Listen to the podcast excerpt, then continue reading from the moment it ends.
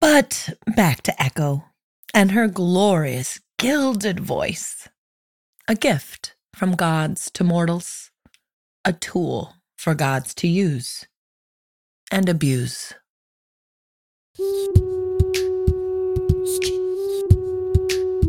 Pan played his pipes, Oh, you must want something from me very badly.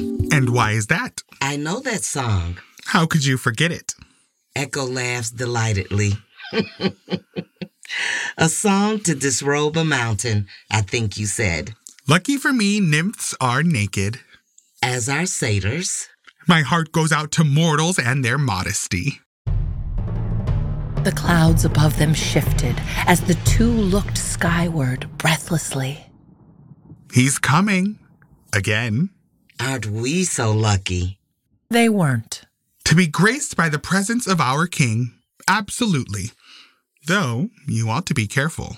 I'll be fine If you're caught, you won't be. if I'm caught.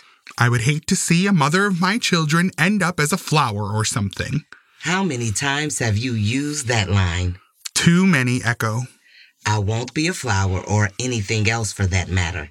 Please, don't worry. You are so old and so young. And may I always be. The clouds above them billowed magnificently before splitting apart from a thunderous crack of electricity. And in a moment, Zeus stood gloriously before them. Well, well, well. Look who it is. My favorite Oread. You say that to everyone, I'm sure. Zeus kisses her. Only Mm. you, my pet.